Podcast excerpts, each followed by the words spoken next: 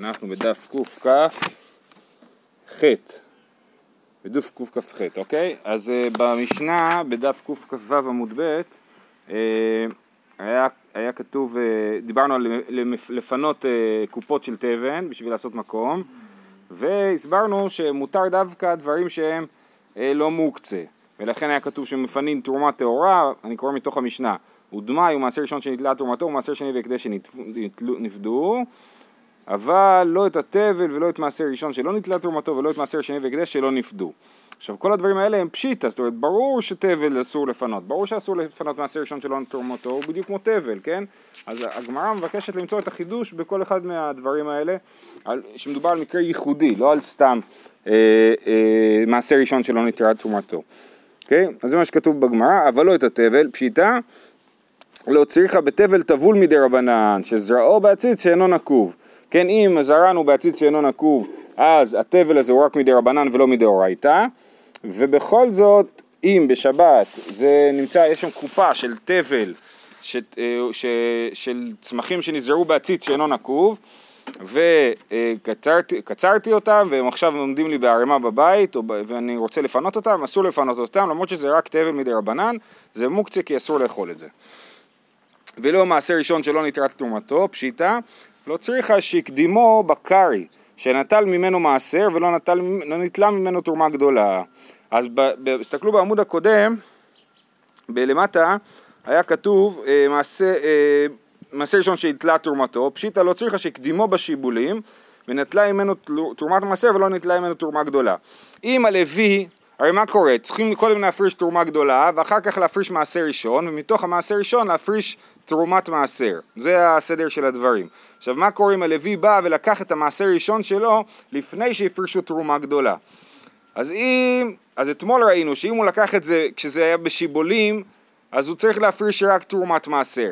אבל אם הוא לקח את זה כשזה כבר היה קרי, כשכבר היה ערימה של חיטים, אז Uh, הוא צריך uh, להפריש קודם תרומה גדולה ואחרי זה תרומת מעשר. בסדר?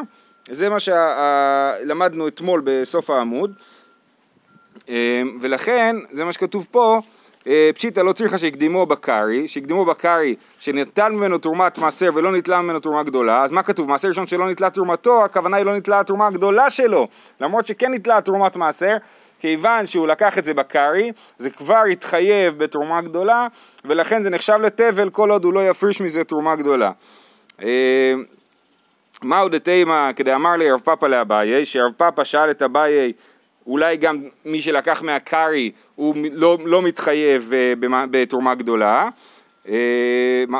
כמה שמלן, כדי שאני לאביי, שאביי דרש מהפסוק, שאם הכהן, אם הלוי לקח מה... מהתבל, מעשר ראשון, מהקרי, לפני, לפני תרומה גדולה, הוא מתחייב בתרומה גדולה. בכל אופן, אז הדבר הזה הוא תבל ואסור לטלטל אותו בשבת. ולא את מעשר שני והקדש שלא נפדו, כי מעשר שני והקדש אפשר לפדות אותם. נגיד שהקדשתי אה, אה, אוכל אפילו הקדשתי, כן? ואז אני רוצה לפדות את זה. אז אפשר לפדות את זה, אותו דבר עם מעשר שנים, פודים אותו על כסף. פשיטה, לא צריכה דנפדו, אז ברור שאם הם לא נפדו, אסור לטלטל אותם, כי אסור לאכול אותם בשבת. פשיטה, לא צריכה דנפדו ולא נפדו כהלכתן. מה זאת אומרת? מעשר שפדאו על גבי הסימון. אם, אם את המעשר שני צריכים לפדות אותו דווקא על כסף, רק על כסף אפשר לפדות מעשר שני.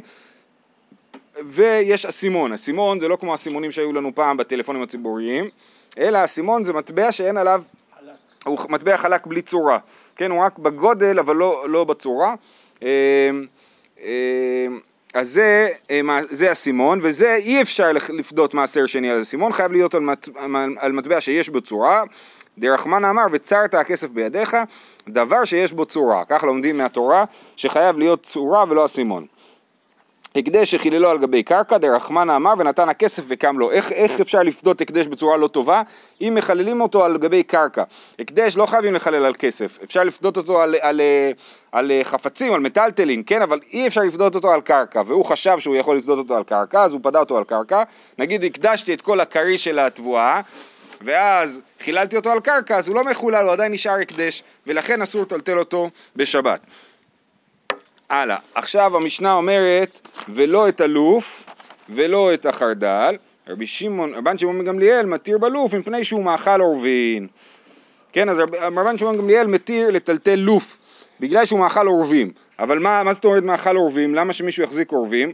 אז הרש"י במשנה אמר לעורבין, כגון עשירים שמגדלים עורבים לגדולה. כן, הם מגדלים עורבים בשביל, כי זה סמל סטטוס, כאילו, כן? אה, אה, ולכן מותר לטלטל את הלוף, כי זה מאכל העורבים. מטלטלין את, אומרת הגמרא, תנו רבנן, מטלטלין את החצב, מפני שהוא מאכל לצבעים, ואת החרדל, מפני שהוא מאכל ליונים. רבן שמעון בן גמליאל אומר, אף מטלטלין שברי זכוכית, מפני שהוא מאכל לנעמיות. מה זה נעמיות? בנות יענה, אוקיי? נעמה, נעמית זה בת יענה. אמר לי רבי נתן, אלא מעתה חבילי זמורות יטלטלו, מפני שהוא מאכל לפילין. הנה, פילים אוכלים חבילי זמורות, אז למה לא יהיה אסור לטלטל את זה? רבן שמעון בן גמליאל, נעמיות שכיחי, פילין לא שכיחי. רבן שמעון בן גמליאל חושב שבנות יענה הן מצויות, ופילין לא מצויים. לא יודע למה, זה מה ש... כן, אני לא יודע באיזה, באיזה מציאות מדובר, אבל כנראה, זה המציאות שהם מכירים, אולי בבבל, אולי בארץ ישראל. אז נעמיות שכיחי, פילין לא שכיחי. אמר המימר, והוא דאית לי נעמיות. זאת אומרת, רבן שמעון גמליאל מתיר לטלטל שברי זכוכית, דווקא אם יש לו נעמיות, אבל אם אין לו נעמיות, אז אסור. אבל אמר רבא שלי המימר, אם ככה, אתה איך תסביר את המשך הדיון בברייתא? אלא דקה אמר לי רבי נתן לרבן שמעון גמליאל, חבילי זמורות יטלטל, מפני שהוא מאכל לפילין. אית לי פילין, אמה היא לא. הרי אם יש לו פילין, ברור שהוא יכול לטלטל את החבילי זמורות להכיל את הפילין. אז אין מחלוקת במקרה שיש לו פילים ויש לו נעמיות. המחלוקת במקרה שאין לו, שאנחנו הולכים לפי מה שמצוי, כן? אלא ראוי, החינמי ראוי, כן? שזה ראוי לפילין, ראוי לנעמיות. ובאמת להלכה אנחנו אומרים היום, שזה באמת שאלה שאפשר לשאול את עצמך ביחס ליישוב שאתה גר בו, כן? אני יודע שיש ביישוב תרנגולים, הנה לאדון בוימל יש תרנגולים, ותרנגולים אוכלות כמעט הכל, אז כמעט הכל הוא לא מוקצה, כי הוא ראוי למאכל התרנגולים. למרות שלי אין תרנגולים, אבל יש תרנגולים ביישוב, ואפשר ללכת להביא להם את זה. שמנו פח, פח כזה מחוץ לבית, כן. יפה. אז לי היה פעם שכן עם זה, בית כוע בית, עם תרנגולים, כמעט הכל, הם אוכלות חוץ מקליפות הדרים נראה לי, הם לא, זה לא, הם לא בעניין. אוקיי. אהבות מאוד לאכול את עצמם. כן. אמר רבי, רבן שמעון בן גמליאל ורבי שמעון ורבי ישמעאל ורבי עקיבא, כולו סביר עלהו כל ישראל בני מלכים הם. כבר ראינו משהו בסגנון הזה, אבל גם פה אנחנו חוזרים על הדבר הזה. רבן שמעון בן גמליאל עדי המרן, שרבן שמעון בן גמליאל אומר, שבגלל ש, שלוף זה מאכל לעורבים, מותר לטלטל אותו, אבל מי, מי בכלל מגדל עורבים? בני מלכים.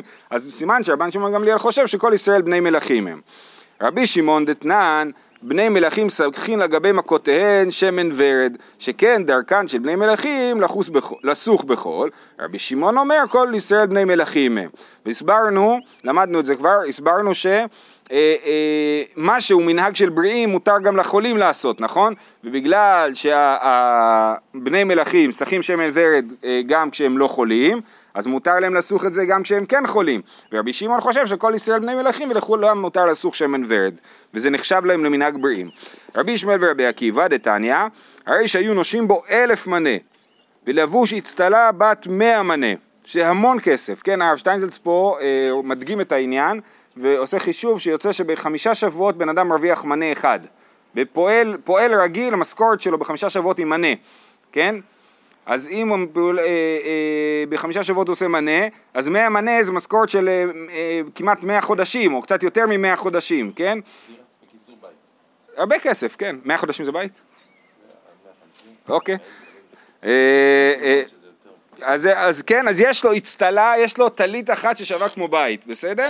אז עכשיו, לכאורה, אם הוא חייב כסף, הוא פושט רגל, נכון? אז מה הוא צריך לעשות? למכור את התלית הזאת, ולשלם ממנה את החוב, ולבוש תלית של בני אדם, לא של עשירים, כי הוא, הוא לא עשיר, הוא בחובות, כן? אז מה עושים? מפשיטין אותו, ומלבישין אותו, הצטלה ראויה לו. טענה משום רבי ישמעאל, וטענה משום רבי עקיבא, כל ישראל ראויים לאותה הצטלה, כי בני ישראל בני מלכים הם, וכולם ראוי להם ללבוש הצטלה יקרה מאוד, ואי אפשר להגיד, לא, זה לא מתאים לך הדבר הזה, אתה צריך ללבוש משהו יותר זול. אה, אוקיי. אומרת המשנה, חבילי קש וחבילי זרדים, אם מתקינן למאכל בהמה מטלטלים אותם, ואם לאו אין מטלטלים אותם. כן, אם זה לא הותקן למאכל בהמה, אז כנראה שזה הותקן לעצים להסקה, ואז זה מוקצה בשבת. אבל קש זה באופן פשוט בשביל האכילה. כן, נכון. אז אתה אומר, כאילו אתה שואל מה יהיה עם סתמה, כאילו. נכון, זו שאלה מעניינת, אבל, אבל בעיקרון, נכון, אם, אם זה משהו שסתם ככה הוא למאכל בהמה, אז מותר לטלטל אותו. תנו רבנן, חבילי קש וחבילי עצים וחבילי זרדים, אם התקינן למאכל בהמה מטלטלים אותם, ואם לאו אין מטלטלים אותם. רבן שמעון בן גמליאל אומר, חבילין הניטלין ביד אחת מותר לטלטלן, בשתי ידיים אסור לטלטלן. רש"י מסביר שרבן שמעון בן גמליאל אה, אה, מחמיר שלא לעשות טרחה בשבת, ולכן אם זה חבילה כבדה שצריכים שתי ידיים לסחוב אותה, אסור לטלטל אותה, לא מצד מוקצה אלא מצד איסור לטרוח בשבת. אה, חבילי סאה, אזוב וקורנית, הכניסן לעצים אין מסתפקים בהן בשבת, למאכל בהמה מסתפק מהן בשבת. אז פה זה סאה, אזוב וקורנית, זה הכל אה, אה, דברים שהם אה, תבלינים, נכון? קורנית אנחנו מכירים, סאה ואזוב אה, אה, זה, אזוב זה זאתר, כן? אה, אז זה אה, דברים כאלה, שאם נכנסת אותם לעצים, אז אין מסתפק מהן בשבת. הוא לא יכול להשתמש בזה בשבת. אם הוא הכניס את זה למאכל בהמה, מותר לאכול את זה גם בשבת. כן, מסתפק מהן. זה כבר לא שאלה של טלטול, אלא של אכילה. מה הכוונה להכניס אותם לעצים? ש- ש- ש- ש- שאספתי אותם בשביל, אה, אה, למטרה של עצים, של עסקה. אה. אה, ועכשיו, איך הוא לוקח משם תעלים? הוא רוצה לי תעלים של הקורנית, נכון? אז איך הוא לוקח? וכותם ביד, ואוכל. ובלבד שלא יקטום בכלי. כן, אז הוא יכול לקטום ביד, אבל הוא לא יכול לקטום בכלי, אסור לחתוך את זה עם מספריים או מזמרה, צריך לקחת את העלים ביד, אה, כדי שלא יהיה כדרך שהוא עושה בחול, הוא, הוא, בל, הוא מולל ואוכל, ובלבד שלא ימלול בכלי הרבה, דיבר רבי יהודה, וחכמים אומרים מולל בראשי אצבעותיו ואוכל, ובלבד שלא ימלול בידו הרבה, כן? אז איך, מה זה למלול? זאת שאלה. אז רש"י מסביר שלמלול זה להוציא גרעינים מהקליפות, כן? ורש"י צודק, כי במסכת ביצה אנחנו מדברים על מלילה של באמת של תבואה וקטנית, ששם למלול זה לקחת אה, אה, כמו שעושים נגיד עם שום, כן? מגלגלים את זה בידיים בשביל שיפול הקליפות. אז אותו דבר אפשר לעשות גם עם קטניות, תרמילים של קטניות, אבל זה משונה פה בגלל שאנחנו מכירים סייזו וקורנית ואין להם גרעינים שאנחנו, שרוצים לאכול אותם.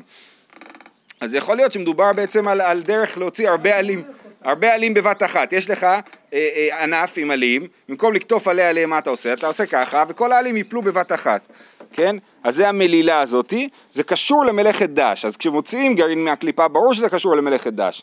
זה, אה, אנחנו יודעים שלהוציא גרעינים מקליפות, אה, אה, יש בזה צד של מלאכת דש, מה בדיוק הגבולות של זה, מה אסור ומה מותר, לא ניכנס עכשיו, אבל באמת העגלי טל אומר שלכאורה להוציא ענבים מאשכול ענבים זה גם כן מלאכת דש, כי זה עוקר דבר במקום גידולו, כמו אה, לחלוב פרה, שזה לעקור את החלב במקום גידולו, וגם אה, אה, אה, להוציא גרעינים מקליפות, כן?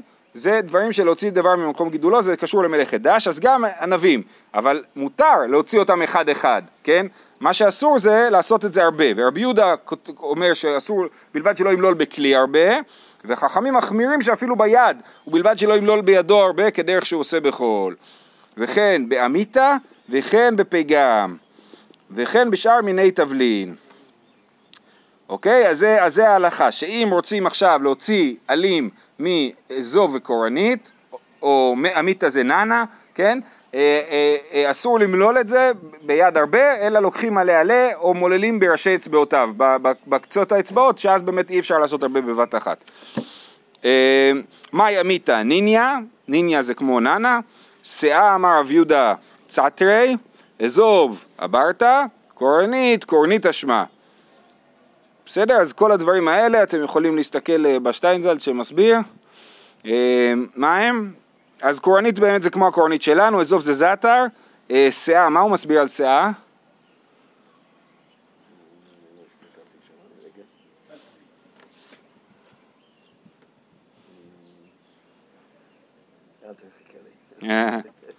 אוקיי, אז, אז הגמרא אומרת, איך זה יכול להיות שקורנית זה קורניטה? והאהוד אמר, מן לאומן ביי קורנית, ואיש תקח חשי. היה אחד שרצה, אמר, מי רוצה לקנות קורנית? וכולם שאלו אותו, מה זה? וראו שזה נקרא משהו שנקרא חשי, זה לא משהו שנקרא קורניטה, כן? אלא, סאה ציטרי, אזוב הברטה, קורניטה, חשי. בסדר? זה הזיהוי של הדברים. בסדר? אנחנו נמשיך. וייטר. עכשיו אנחנו בענייני מוקצה, איתמר, בשר מליח בשבת, איתמר, בשר מליח מותר לטלטלו בשבת, בשר תפל, רב הונא אמר מותר לטלטלו, רב חיסדא אמר אסור לטלטלו, אז יש לנו בשר, אם בשר צריך למלוח אותו בשביל שיהיה מותר לאכול אותו, נכון?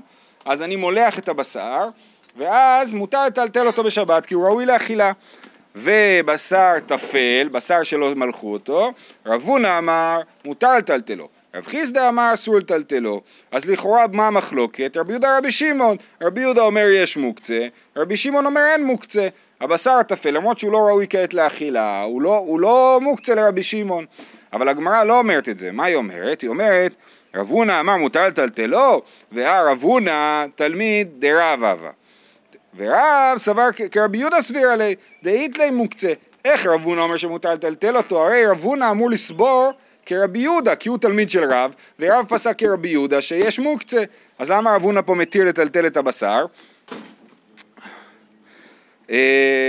תשובה, במוקצה לאכילה סבר לה כרבי יהודה, במוקצה לטלטל סבר לה כרבי שמעון, פה זו דעה מאוד מעניינת, שבאמת אין לה הרבה הצצות, לא רואים הרבה את הדבר הזה בגמרא, אבל אנחנו אומרים שהוא סבר כרבי יהודה, במוקצה לאכול, זאת אומרת מה שרבי יהודה חושב שהוא מוקצה, רב חושב שאסור לאכול אותו, אבל לטלטל אותו הוא חושב שמותר, והרב שטיינזלץ מביא בשם הרשב"א ש, שמותר, מה שאי אפשר לאכול אותו הוא באמת חושב כמו רבי יהודה שאסור לטלטל אותו, אבל מה שאפשר לאכול אותו הוא אומר מספיק שאני אחמיר לא לאכול אותו, ולא צריך להחמיר עוד שלב ולהגיד שגם אסור לטלטל אותו. אז זה, אז זה, ככה הגמרא מעמידה אותו, שמותר לטלטל את הבשר התפל, למרות שהוא מוקצה, כי אנחנו פוסקים בזה שהוא מוקצה, אנחנו מסתפקים להגיד שהוא אסור באכילה, ולא צריכים להגיד שהוא גם אסור בטלטול.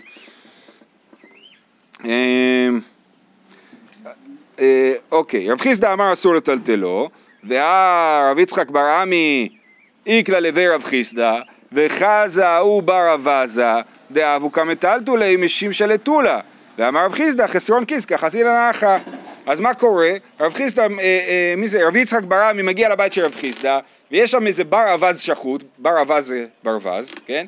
אה, הוא בר אבז אה, שחוט, והוא רואה שמזיזים אותו מהשמש לצל, מהצל לשמש, ורב חיסדא אמר שהוא עושה את זה בגלל חסרון כיס, אם הוא יישאר בשמש, הוא יתקלקל, אז הוא אומר, תזיזו אותו לצל. איך זה יכול להיות? הרי רב חיסדא אמר שבשר תפל אסור לטלטל אותו, ופה מדובר על אבז תפל, אבז שלא נמלח עדיין, ואסור לטלטל אותו. תשובה, שאני בר אבזה דחזי לאומצה. הבר אבז אפשר לאכול אותו בתור אומצה, זאת אומרת, חי. תקשו לי רגע, אבל אסור לאכול אותו, למה? כי הוא לא נמלח. ומפה ההוכחה, מפה ומעוד מקומות, שמותר לאכול בשר שלא נמלח. כל עוד הוא לא בושל, רק אחרי שהוא בושל, בלי מליחה, אסור לאכול אותו, כי אנחנו אומרים, איזה דם יש בתוך הבשר, זה נקרא דם איברים, דם של האיברים, שהוא לא פירש, הוא לא פירש, זאת אומרת, הוא לא זז ממקום למקום עדיין, כי לא עשית עליו שום מניפולציה, שום פעולה של בישול, אז מותר לאכול אותו. מתי אסור לאכול דם איברים? רק דם איברים שפירש, אסור לאכול, ולכן, הבר אבז הזה, היה מותר לאכול אותו בתור אומצה. תנו רבנן. אז זה היה, אז זה היה שיטה, כאילו ברייטה, לא ברייטה, מימרה אחת שבשר מלוח מותר, בשר תפל מחלוקת רב הונא ורב חיסדא. עכשיו יש לנו ברייטות. תנו רבנן, דג מליח מותר לטלטלו, דג תפל אסור לטלטלו, בשר בין תפל בין מליח מותר לטלטלו, ויש פה בסוגריים, וסתמה כרבי שמעון. אז גם אם זה לא צריך להיות כתוב, זה עדיין נכון, שהברייתא הזאת כרבי שמעון, מקודם לגבי בשר תפל, מי שהחמיר, החמיר כי הוא חשב כרבי יהודה, אבל רבי שמעון חושב שבשר תפל מותר, תשאלו רגע, אבל רבי שמעון, אם בשר תפל מותר, אז למה דג תפל אסור? והתשובה היא שדג תפל הוא באמת לא ראוי לכלום, דג תפל הוא כמו עצים ואבנים, הוא כמו עצים ואבנים, שהוא מוקצה גמור, הוא לא ראוי לא לבעלי חיים ולא לבני אדם. תנו רבנן, מטלטלין... אוכלים דגנה, אולי, אז שאלה טובה, יכול להיות שבזמנם לא אכלו. בסושי כולם שמים. נכון, נכון, בסושי שמים דגנה, נכון. באמת, אז הם לא הכירו עדיין את התרבות היפנית כנראה. כן.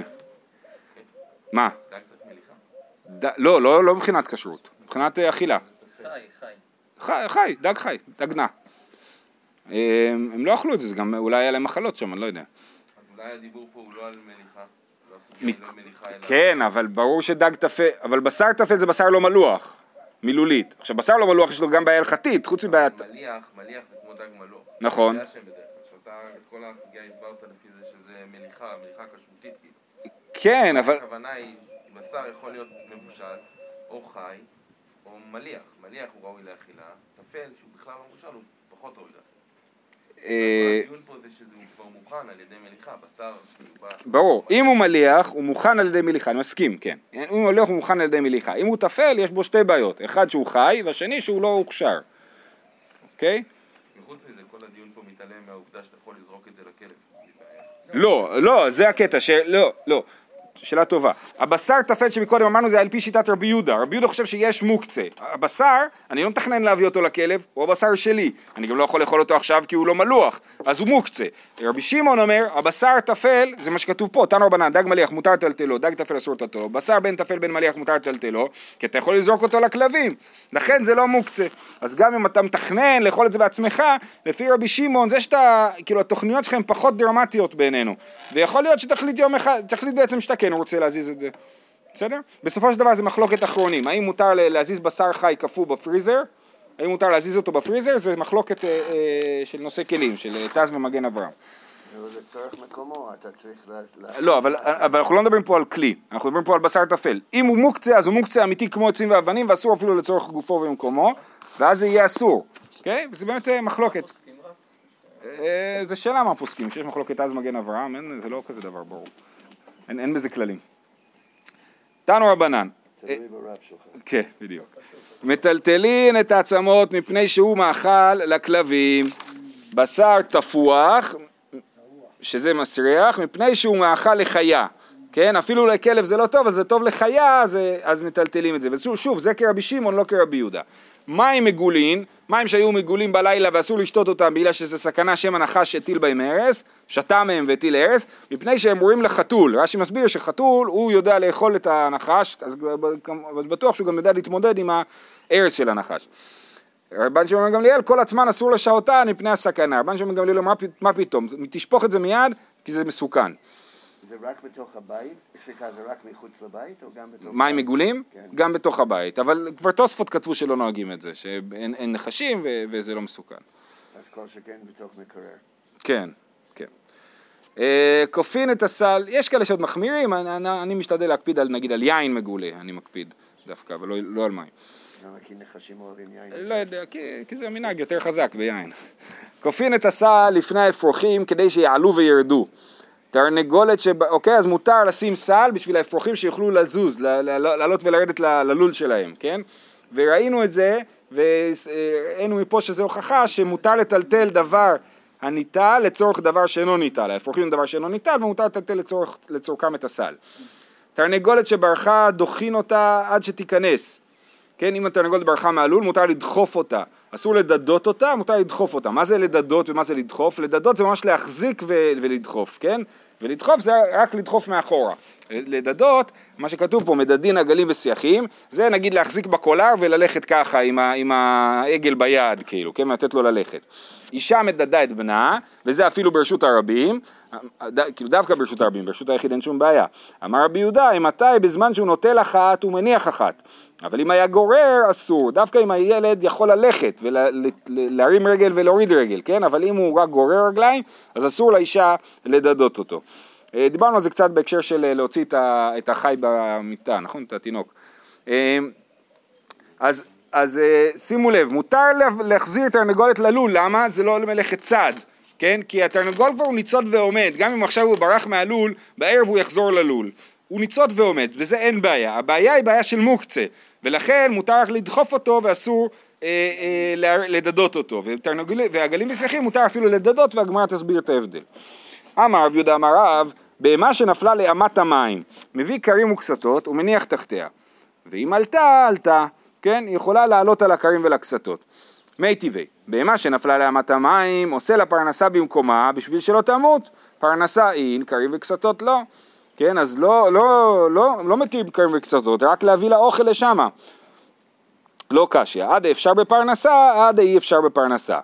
אפשר בפרנסה אין, אם אפשר להביא לה שם אוכל והיא תסתדר זה בסדר, והיא לא, מביא קרים וקסתות ומניח תחתיה, הוא מניח את הקרים וקסתות תחתיה והיא יכולה לעלות עליהם.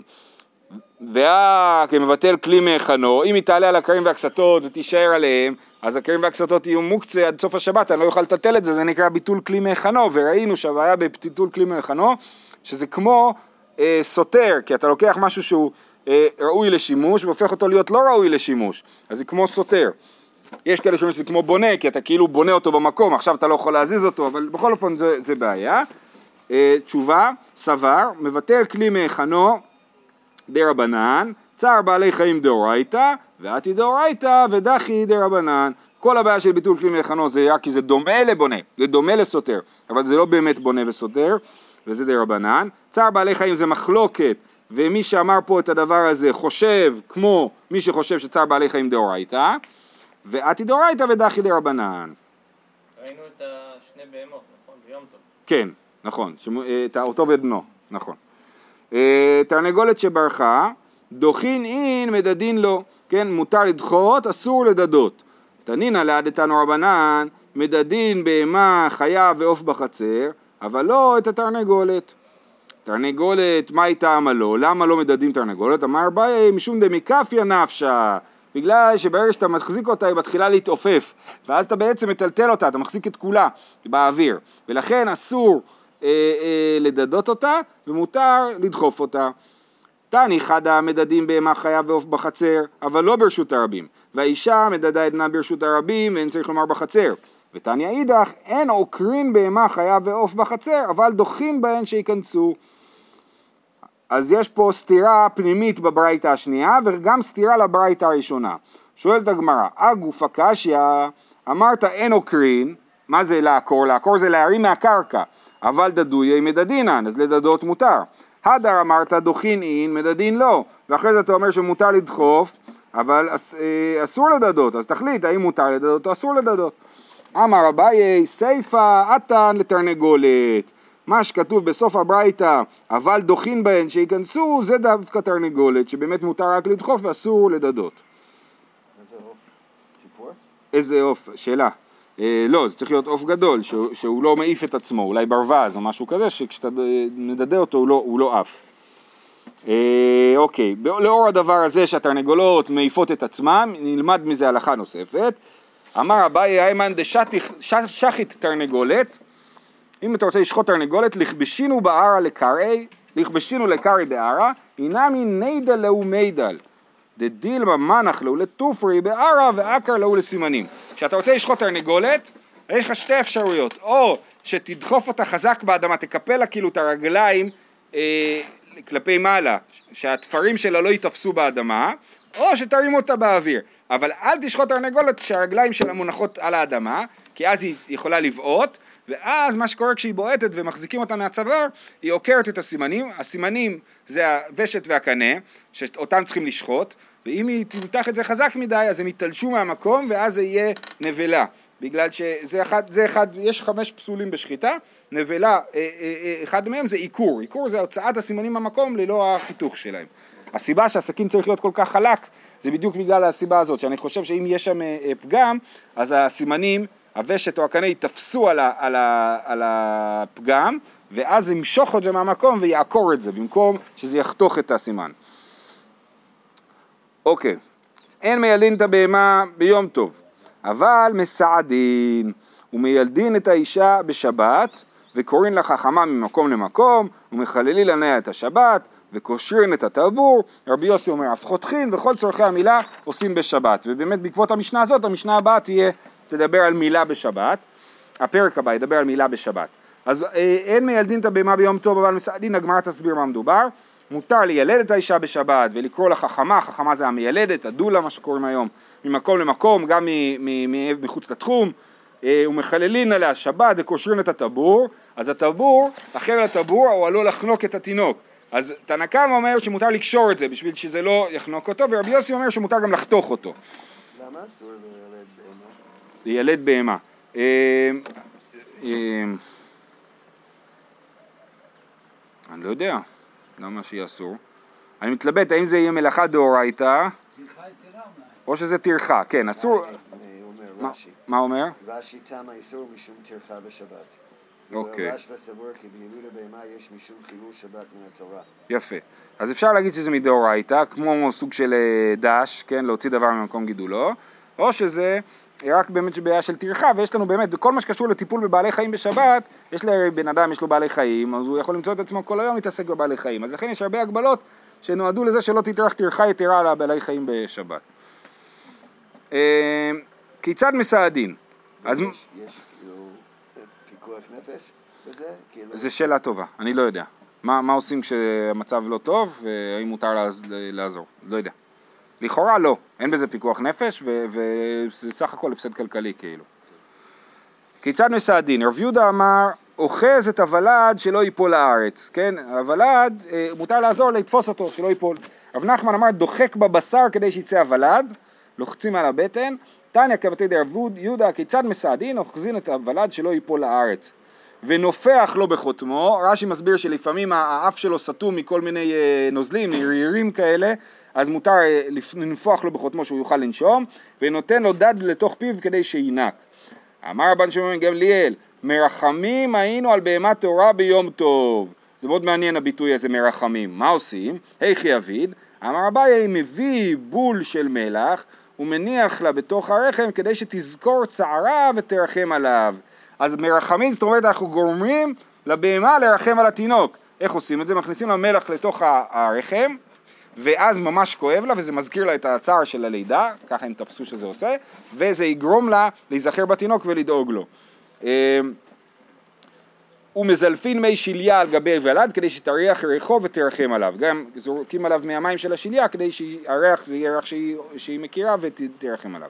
ודווקא טהורה, אבל טמאה לא, בהמה טמאה לא מרחמים עליה. מה היא טעמה? טמאה לא מרחקה ולדה, והיא מרחקה ולדה לא מקרבה. הם אומרים שבהמה טמאה היא בדרך כלל מרחמת על הוולד באופן טבעי, ואם היא לא מרחמת, גם לא יעזור מה שתעשה לה, אז אין סיבה לעשות את זה בשבת. מיילדין את האישה וכולי. מיחדי תנא ליה מיילדין את האישה וקוראים לה חכמה ממקום למקום, ומחללין עליה את השבת להטוי אימה. מה זה בא לרבות שמותר לחלל את השבת? כבר אמרת שמותר לילד ומותר, אה, ומותר אה, להביא, להביא את החכמה, נכון? מה התשובה? אה, עד לטוי עד איתנו רבנן, אם הייתה צריכה לנר, חברתה מדלקת לה את הנר. ואם הייתה צריכה לשמן, חברתה מביאה לה שמן ביד. אה, ואם אינו סיפק ביד, בידה, מביא בשערה, ואם אינו סיפק בשערה, מביא לה בכלי. אמר מר, אם הייתה צריכה לנר, חברתה מדליקה לה את הנר, פשיטה. לא צריכה בסומה, אפילו אם היולדת היא עיוורת והיא לא רואה אם יש אור או לא, מותר להדליק לה את הנר. מהו דתימה כיוון דלא חזי האסור, כמשמע לן איתובי מיית ודעתה, סברה איכא מידי חזי חברתה ועבדליה, עיוורת לחוצה שהאחרות לא רואות, וזה צריך להניח את דעתה, ומהדבר הזה אנחנו לומדים לימוד גדול, שמותר לחלל את השבת בשביל להניח את דעתה של היולדת בשבת. זהו, נעצור פה.